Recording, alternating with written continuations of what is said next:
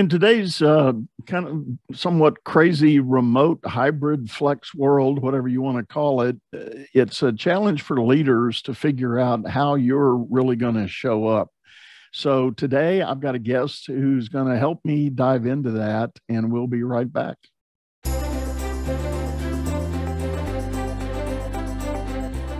You're listening to Leadership Powered by Common Sense with your host, Doug Thorpe. Here's Doug.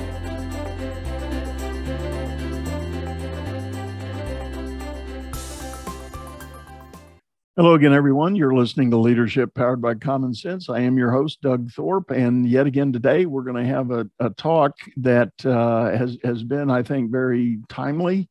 It's important. Uh, I know I deal almost daily with business leaders, company owners, and such that are still wrestling with the question about leading at this flex workforce, uh, hybrid uh, uh, assignments, and people struggling to get back into business the way it used to be.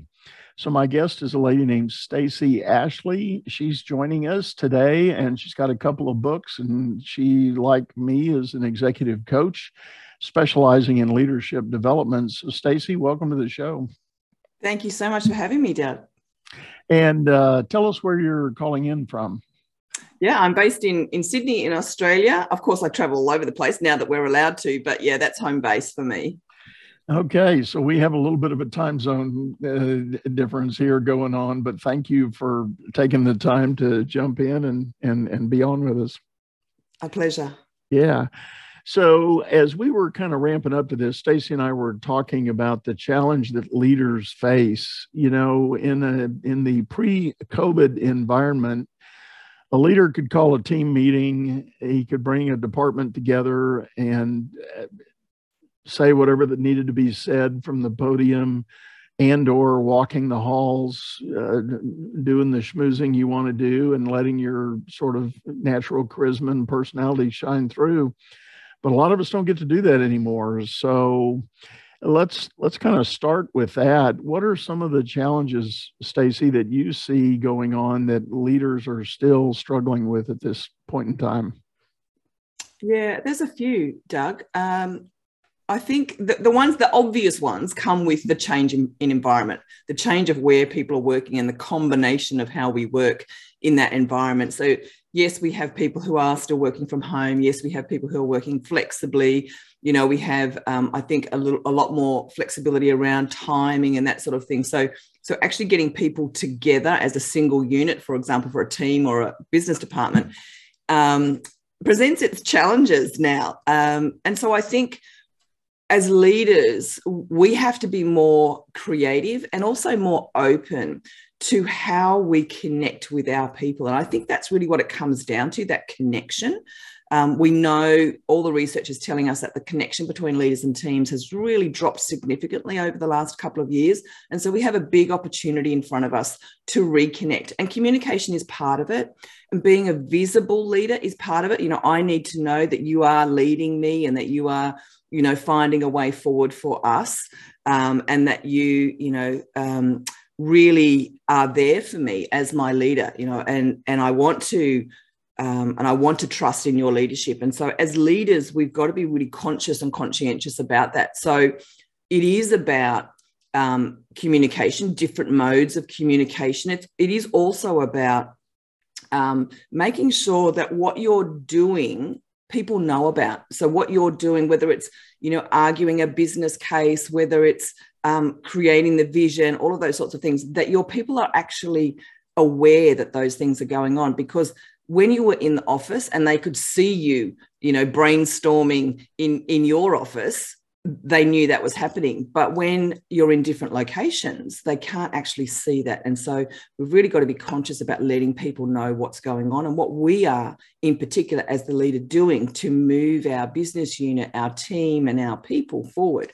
Um, and so it is about making sure that you know you're really comfortable in all of the mediums and if that means you need to acquire some new skills to tap into um, those communication elements, that connection piece, um, it is more than logging into Zoom. Logging into Zoom is a great start, or or Teams, or whatever you use, but it's not enough. You've really got to create the opportunity to connect with your people over those mediums rather than just simply sort of show up because showing up in Zoom is sort of like getting to the meeting room door. It's what happens when you go through the door that really matters. And I think it's exactly the same in this hybrid, flexible environment. Yeah. And, and you know just being the creatures we are you think about some basic um, social skills like making eye contact when you're talking. Well, on Zoom, that's really hard because your lens is usually somewhere else around the screen mm. and you're looking at the person you're, you're that you have on the screen you're thinking you want to talk to them but in reality you got to be looking into wherever the camera is to have mm. that connection work and and so logistically it's a challenge and it's just a quick sidebar on that and i'm not making a commercial plug here but i've noticed there are a couple of vendors that have come up with very small micro cameras that you can drop down on your screen and be right in mm. the center of the facial image that's there of the other party you might be mm. talking to mm. and I'm set up here today just as an example. I'm looking square in my lens now, but you happen to be just a few inches off center of this camera because and now I'm looking down at the face I see on my screen. So mm. there is a difference. You know, that eye movement is is palpable. And often people have that camera incredibly remote away from the screen. Mm. And mm. so, right there, there's a disconnect that I think leaders need to be aware of and sensitive to. Look, look, totally. And I think I think the other thing, you know, there are the logistics of how do you get the right setup. And, and you know what? I think the vendors are going to solve that for us because they're yeah. going to know it's a problem. They already do. And and within a fairly short space of time, that will get solved for us. But I think let's also remember the really simple things. You know, a phone call is a wonderful thing. It's very intimate. Um, you do get great connection. So sometimes it's actually about really stripping it back to some of the fundamentals right. to create connection and to open up the communication. And and I think sometimes we you know we know everyone has Zoom fatigue and and those sorts of things. So let's keep it simple as leaders. The the thing here is though that we need to be proactive about how we're creating those opportunities for connection. Yeah. I, I tend to be a little more bullish uh, on my folks when uh, I'm talking to leaders and, and what they're doing. If, if they start complaining about Zoom fatigue, I just challenge them with the possibility that that's just a convenient excuse. The fact that mm-hmm. some psychologist or sociologist has given it a name, um, you know, that it, it is a real thing. I'm not minimizing that, but I think it can become a convenient excuse. And you you said a magic word in in my book. I think one of the big attributes that leaders really need to work on for upping their game in this hybrid life we're living now is communication. And i'm i've gone on record in multiple places and i'll say it again. I think a couple of years from now when we start hearing and reading all the case studies of businesses that thrived during the pandemic the the leadership attribute most dominant i think will be communication I, I think that's going to be the differentiating factor. And mm. leaders that sort of minimize that by saying it's just not my style, it's just not my thing. Well, shame on you. It needs to be your thing. you, you need yeah. to get out there. Yeah, and I would totally agree with that. And in fact, it was it was exactly that lead, leaders' reticence to, for example, bring their leadership team together. Oh, we can't do a face to face leadership offsite therefore we won't do one at all because I'm not at my best as the MD or the CEO online. Well, that's just not that doesn't cut it, right? You have to find right. a way. And um, and so that's actually what really initiated the idea of my book You're on Mute because you know if you are not being proactive if you are not showing up in an online and hybrid space as a leader then you're effectively you're not leading and you are actually on mute because no one can hear and see your visible leadership. And so you're right that that excuse of you know i'm better face to face than i am online just doesn't watch the world the world has changed. It will never go back. Um, and so we need to recognize as leaders we've got to get more equipment in our toolkit so we can be proficient in all of the different environments that we need to lead in yeah So, well, what are some of the other areas apart from communication that you're finding that people need help with? I think, um, you know, there's some basics, Doug, like um, setting clear boundaries. You know, when do I, you know, and that could be around time. When am I available for work or when do I intend to work? And helping my, our people to do the same thing so that work doesn't become, you know, taking over the whole of life.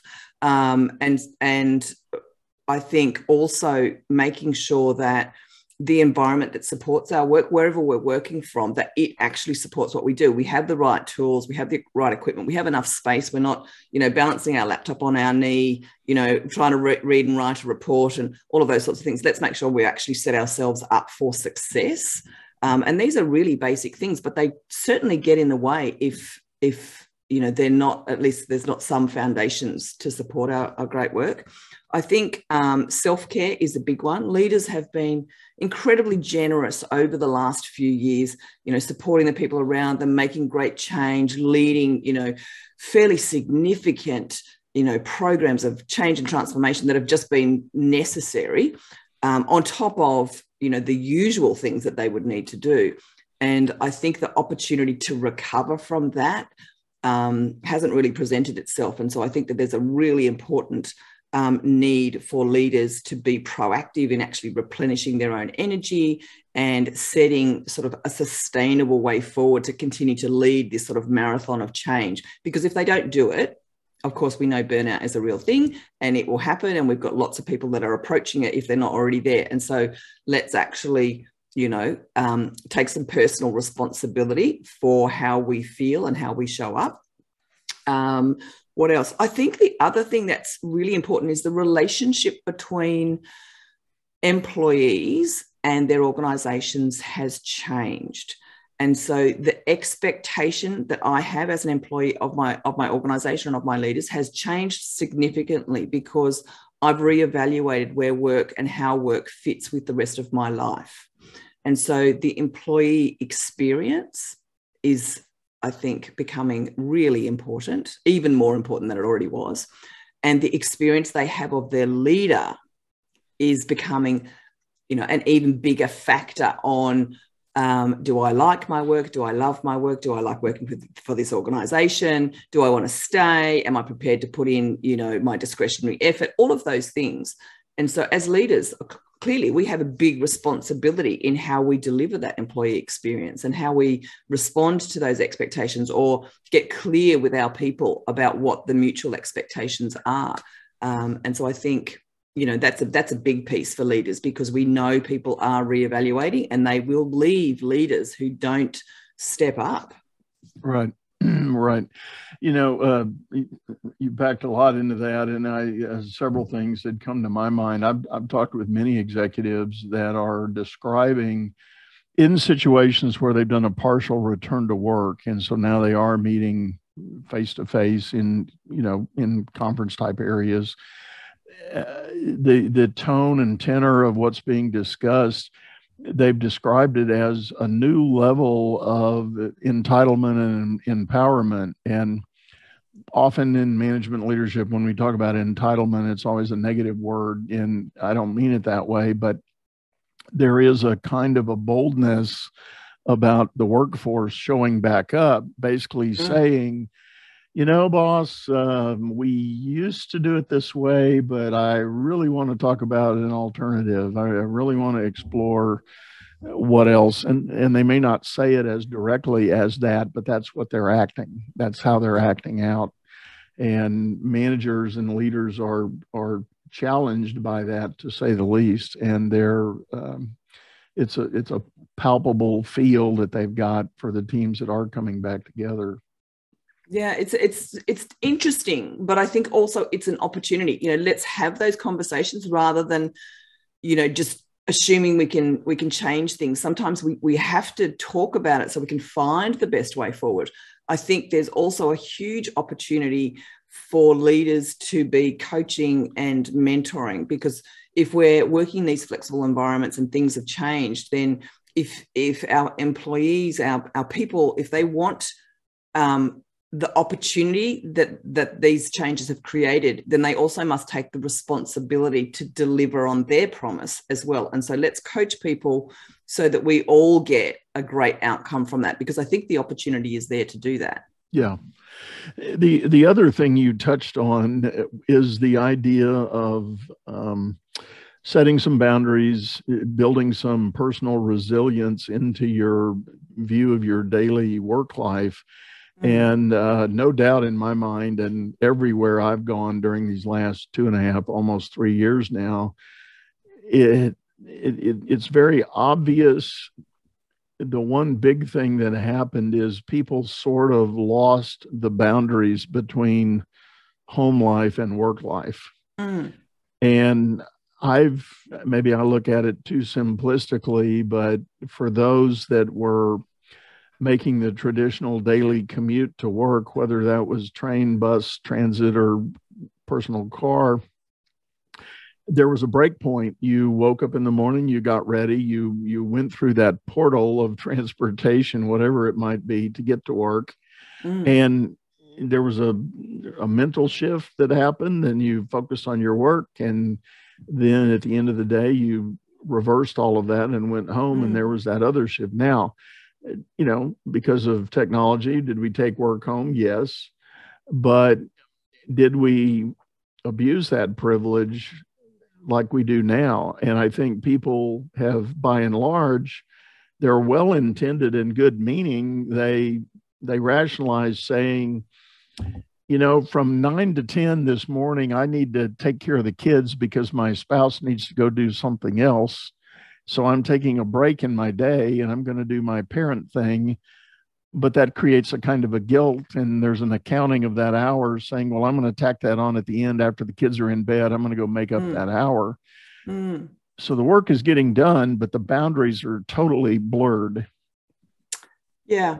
And I would agree with that. I, I think that we again it comes down to expectations let's talk about you know what's the measure of uh, of your role you know is it is it the number of hours you do? And it may be. Um, is it the um, the output you know what what what is it? And what's the expectation? So that we're all clear. Um, and the expectation needs to consider what's reasonable and how do i integrate the other parts of my life?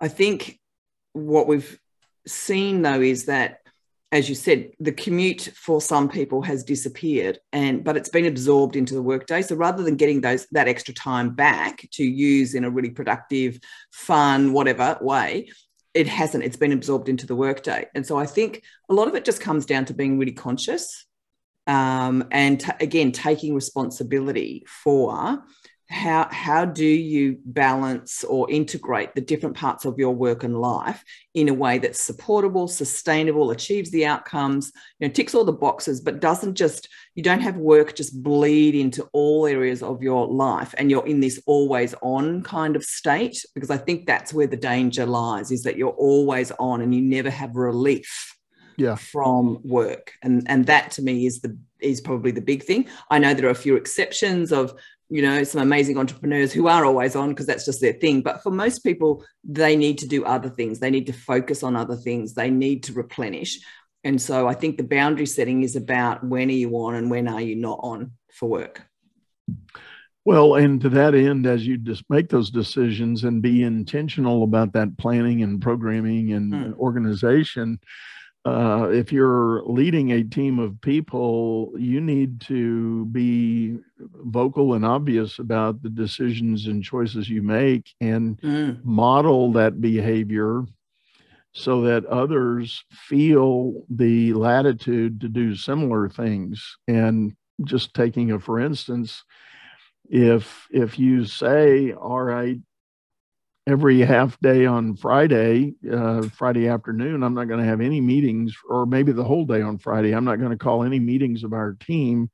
I want you to be able to take a personal day or, you know, make up uh, however you want to use it. We're just not going to encumber the day with meetings. Mm. Well, the boss needs to turn around and, and demonstrate that and, mm. you know, not not accept meetings or try to do what they can to socialize that up the chain and make that mm. happen. Mm. Because it's one thing if the boss says, "Well, here here's a classic I got." One one executive I had said that he he chose to do some catch up work after dinner, you know, while the kids were getting ready for bed. What that meant for 30 minutes, there was a flood of outgoing emails. Well, 7 7 30 8 o'clock at night these emails are landing in employees boxes his team members boxes. It's coming from the boss. They better work the answer you know? Mm-hmm. and and the boss finally had to say look let me back up a minute. Here's how i've organized my day. I'm clearing out my inbox at that time. If i haven't been specific telling you of exactly when i need an answer it can wait. You know yeah. let it let it roll into your next day. Don't don't overreact because i happen to put a pm stamp on it at seven eight o'clock at night. Mm-hmm. and you know oftentimes that's easier said than done. Everybody typically has a relationship with the boss. It's like yeah right. Okay no i'm going to answer it. I'm going to try to get it taken care of. So you've got to work that dynamic. And i think good leaders will make it happen yeah, I think I think you're right. Really being clear about um, what's expected and not expected, and then modeling it. Um, but I also, I mean, this to me talks to that the always on mental mentality. They would only know that they had those emails if they had their device and they were checking it at 7.30 or 8 at night so is that reasonable is that part of the on time or not and then of course there's the whole fundamental email thing of you know, just because someone sent you an email doesn't mean you need to be, you know, glued to your device to be able to respond within five minutes of it arriving. You know, we set we've set an incredibly um, well, I think it's incorrect, but we've set this expectation or precedent that we have to respond to emails, you know, within minutes of them arriving. Well, actually, we don't. you know, no. for most emails, they can wait quite a reasonable amount of time. And, and checking your email in the morning and in the afternoon is probably enough, um, depending on your role, of course. But I, I think, you know, these, these are the things when I talk about boundaries and expectations, that's part of it. You know, what's a reasonable response time for an email? You're not you know, waiting, hovering, hoping that an email is going to land in your inbox so you can instantly respond to it. So let's actually get some reasonableness into us because you've got a lot of other things to do as well as respond to email. Right, right. Well, I'll tell you what, Stacy, uh, we're going to take a short commercial break. And when we get back, uh, we're going to dive a little more into your both of your books and talk about uh, some of these models and ideas for leaders. We'll be right back after this message. Business is all about solving complex problems as fast as you can create them. Become the best problem solver by leading others to greatness too. And the first step is going to dougthorpe.com. Doug Thorpe is known globally for coaching entrepreneurs and business leaders, improving their performance and the work output of everyone surrounding them. You can find health, wealth, and happiness by learning to lead others to health, wealth, and happiness. Go to dougthorpe.com now and order Doug's books or hire him to coach your managers. That's Doug, T H O R P E.com. All right, everyone, we're back. You're listening to Leadership Powered by Common Sense. I'm Doug Thorpe, and today I'm talking with Stacy Ashley, who's calling us from the great continent of Australia. And uh, it's a, a, pleasure. We've been having a, a good discussion about the, I guess some people would call it the brave new world of work and the way we're going at things, having gone through the experience of the pandemic. While we were in the green room during the break, Stacy brought up a good point that uh, I'm going to paraphrase what she was telling me, and I'll let her elaborate. But on one hand, there's nothing new under the sun. Some of the uh, challenges of leadership that are in front of us today have always been there. They they're no different today than they once were. We are working through those problems with some new challenges, but the fundamental problem, I guess I'll call it, uh, from a leadership standpoint, is is is the same as it's always been. So, Stacy, you want to elaborate on that? Yeah, absolutely. I think yeah, the the focus of leadership and the important attributes of leadership and and um, the breadth of leadership, I really think is largely the same. What what the pandemic experience has done for us is probably to shine a light on some of the things that, although they've always been there in leadership, have perhaps not had the prominence um, that they might have. And so, um, and there are other things which have always presented challenge. And again, it, it's sort of amplified that. So, if we, we've already talked about communication, communication has always been important. It's always been, uh, or in many cases, has also been um, an area of um, lack if you like, in in leadership and and organizations. You know, how do I communicate? How often do I communicate? How do I communicate well? The pandemic has just mean, meant that that's even more important because we we got thrown into this kind of maelstrom of of things that happened at, um, all at the same time. And so, how do how do we help people to cope with that? Well, we've got to keep them informed and we've got to keep them connected to us, and that's all about communication.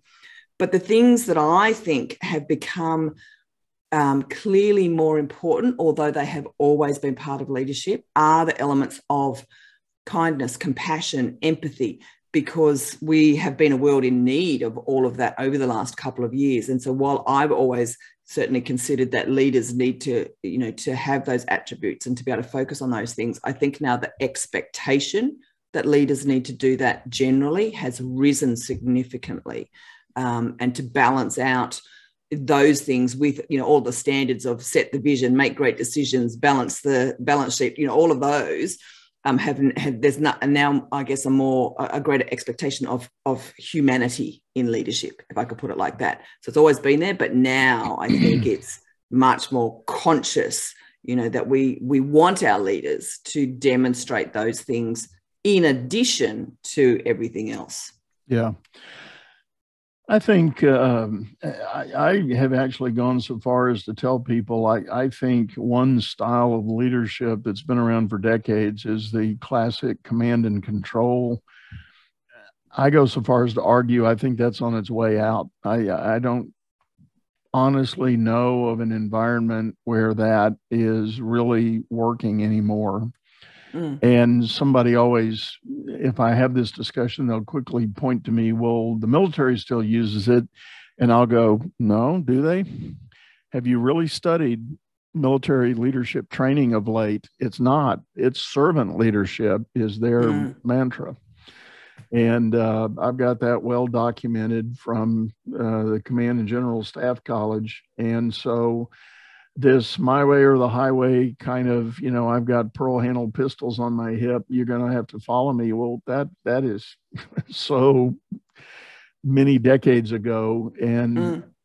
those that might still be out there in the workforce with that mindset uh, all i say is good luck to you. I hope you have a team that likes that and is used to it because you're not going to have a lot of success recruiting new people to come into that system yeah, I, I, don't really think there's a future there. And, and I think that command and control style has been on the way out for a long time. Again, the pandemic experience, I think, has just, you know, accelerated that process uh, because it, it, just is not the most um, effective, successful, um, inclusive way of, of leading people. Well, it, it's definitely not a long term play. It's uh, arguably you can get some short-term success if you've got a mm. real crisis on your hands if the if the uh, if the house is on fire you want the fire mm. captain to be command and control yes I, I agree with that i no doubt about it but the process to build that team on the fire engine that knows how to do that when the fire is happening mm.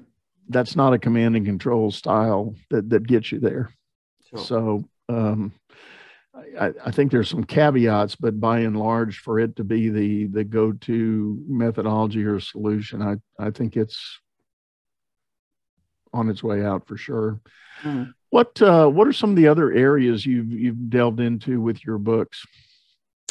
Um, so my my one of my first books was about that whole transition from um, being a member of a team to leading one. So so really that responsibility, moving the responsibility for task to the responsibility for people and what's involved in making that transition. That was my first book.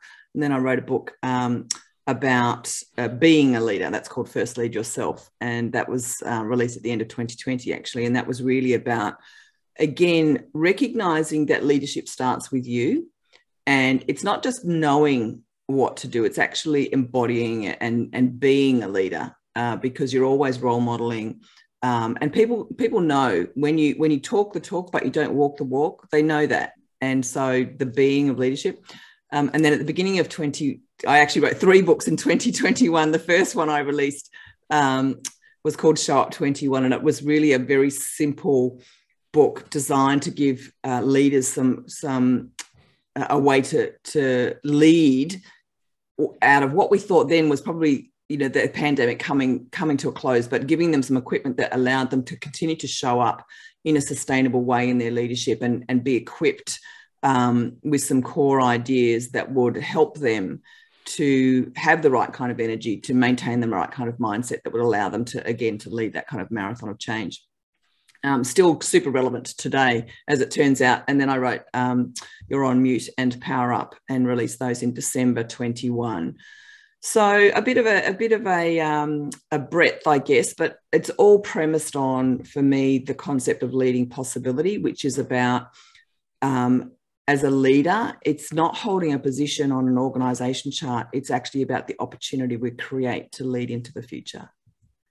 I agree the um, you know the whole idea of whatever your role title on the org chart is um, i always caution people that inevitably when you're placed in one of those positions there is an implied and a specific level of power that comes with that you usually technically have hiring and firing kind of power mm. and other things as well. And maybe, you know, monetarily, you've got some kind of delegation of authority to sign checks and things like that. But the best leaders I've ever known use that power of the position as an absolute last resort, if ever, mm. if they mm. even ever use that.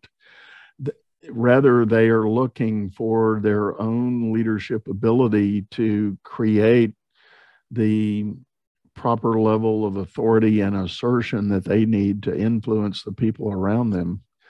So uh, it, it, it's not about in just because you you have that title and and you know in my early days I came from a military background. It wasn't about the little emblem on your collar that gave you the power, although a lot of people occasionally tended to use it that way, um, but rather it was the way you conducted yourself that created the the respect and admiration that um, you you wanted to get from your unit and and from mm. the people around you and sometimes that meant taking the shirt off altogether and just going and sitting and having a talk about what you're trying to accomplish and where you're trying to go.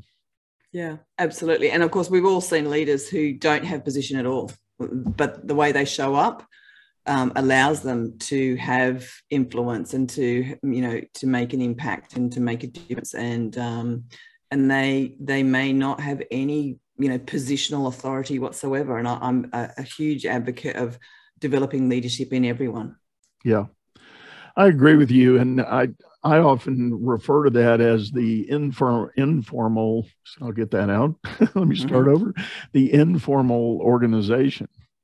You know you you can look at that uh, legal and formal org chart that might be in the book or on the wall but when you really get into a business you start asking well how do things really happen and then you'll be introduced to people that are very influential and very uh, actually ultimately i would use the word powerful mm. they're respected they're admired they're they're the go-to people that uh, everybody learns to lean on and and um, count on.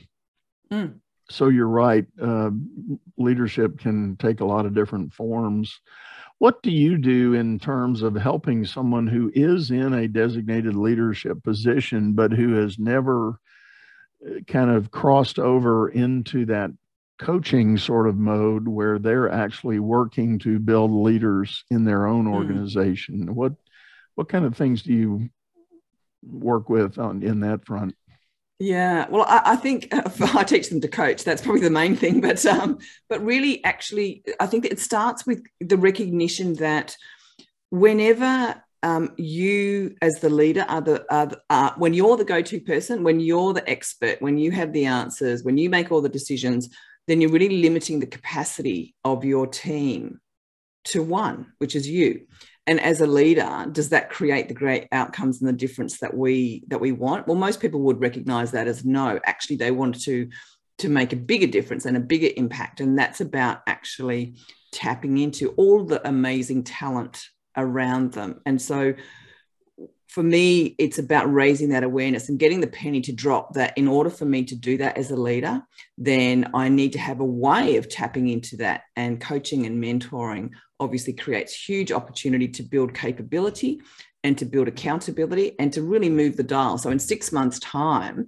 we've all made progress together. And so, you know, as they say, rising tide lifts all boats. And so that's what we want to create is, is that, you know, um, opportunity for everyone to really step into their strengths and realize their potential. And I think the, the big relief that comes from that as the leader is all of a sudden you don't need to know the answer to everything. Oh my gosh, that feels so good. If as long as I know the questions to ask, then I still I'm still leading. I'm I'm creating the opportunity, but I don't actually need to be the expert of everything. Um, and I think that's when when um, you know that that innovation, that um, that creativity, the opportunity, that's when it starts to flow. Is that we that we ask rather than tell, and um, and yeah, it takes a time a, a while to become really proficient at that. Um, and to also be comfortable letting go of being the expert. I think that's a big transition point for many leaders.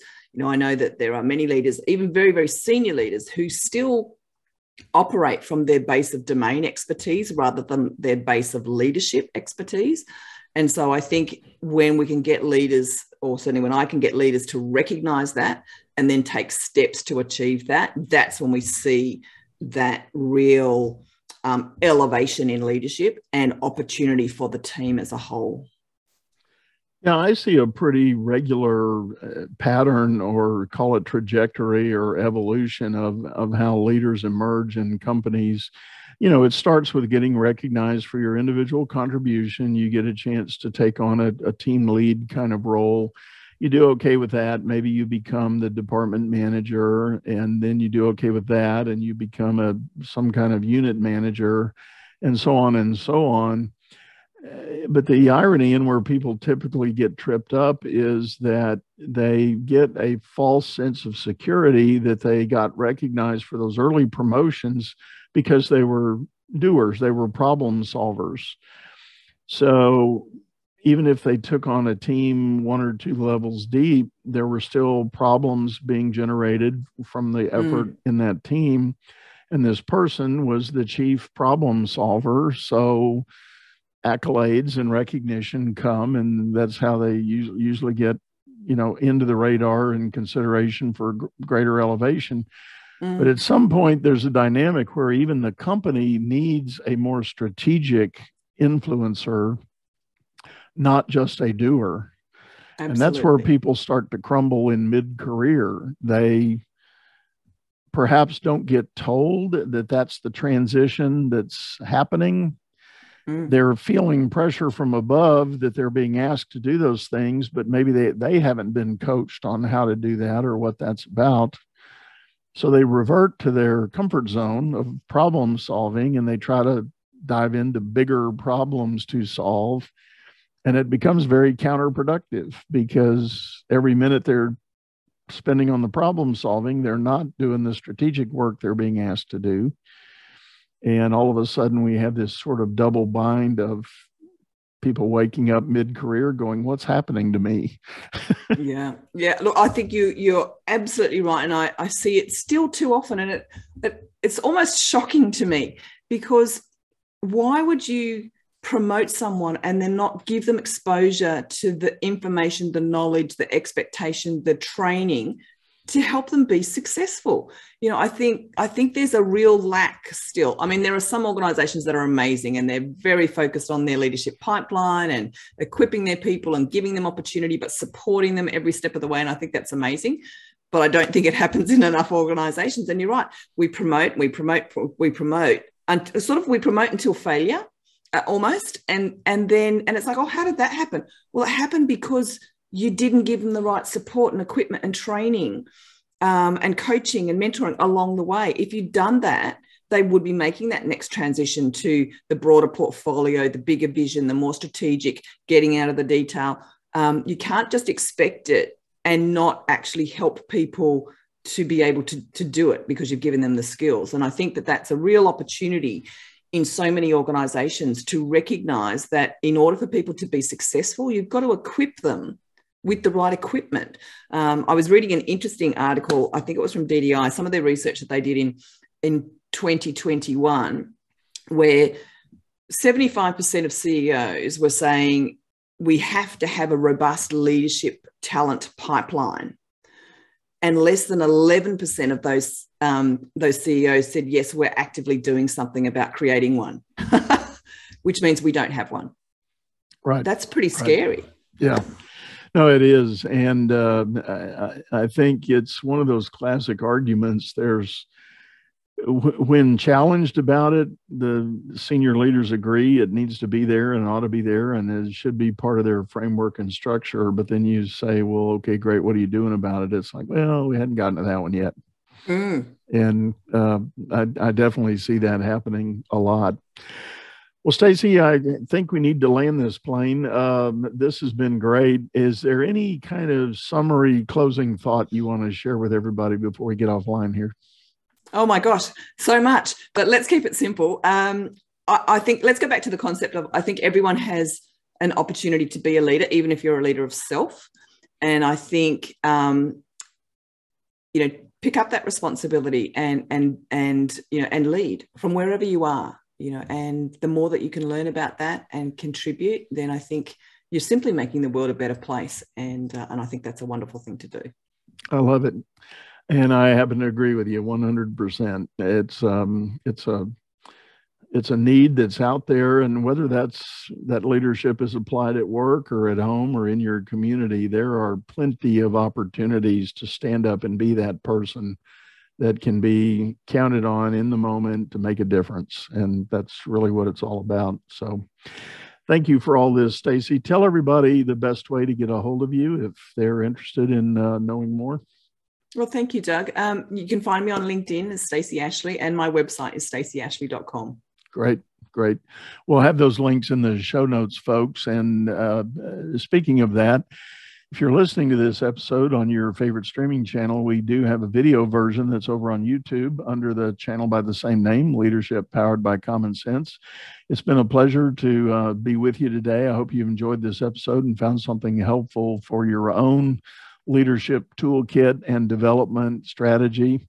If you need to know more, reach out to Stacy or reach out to me, and we'll be happy to uh, dive in, give you a hand with it. For now, we're going to sign off, say goodbye, and thank you for listening. You've been listening to Leadership Powered by Common Sense, hosted by Doug Thorpe.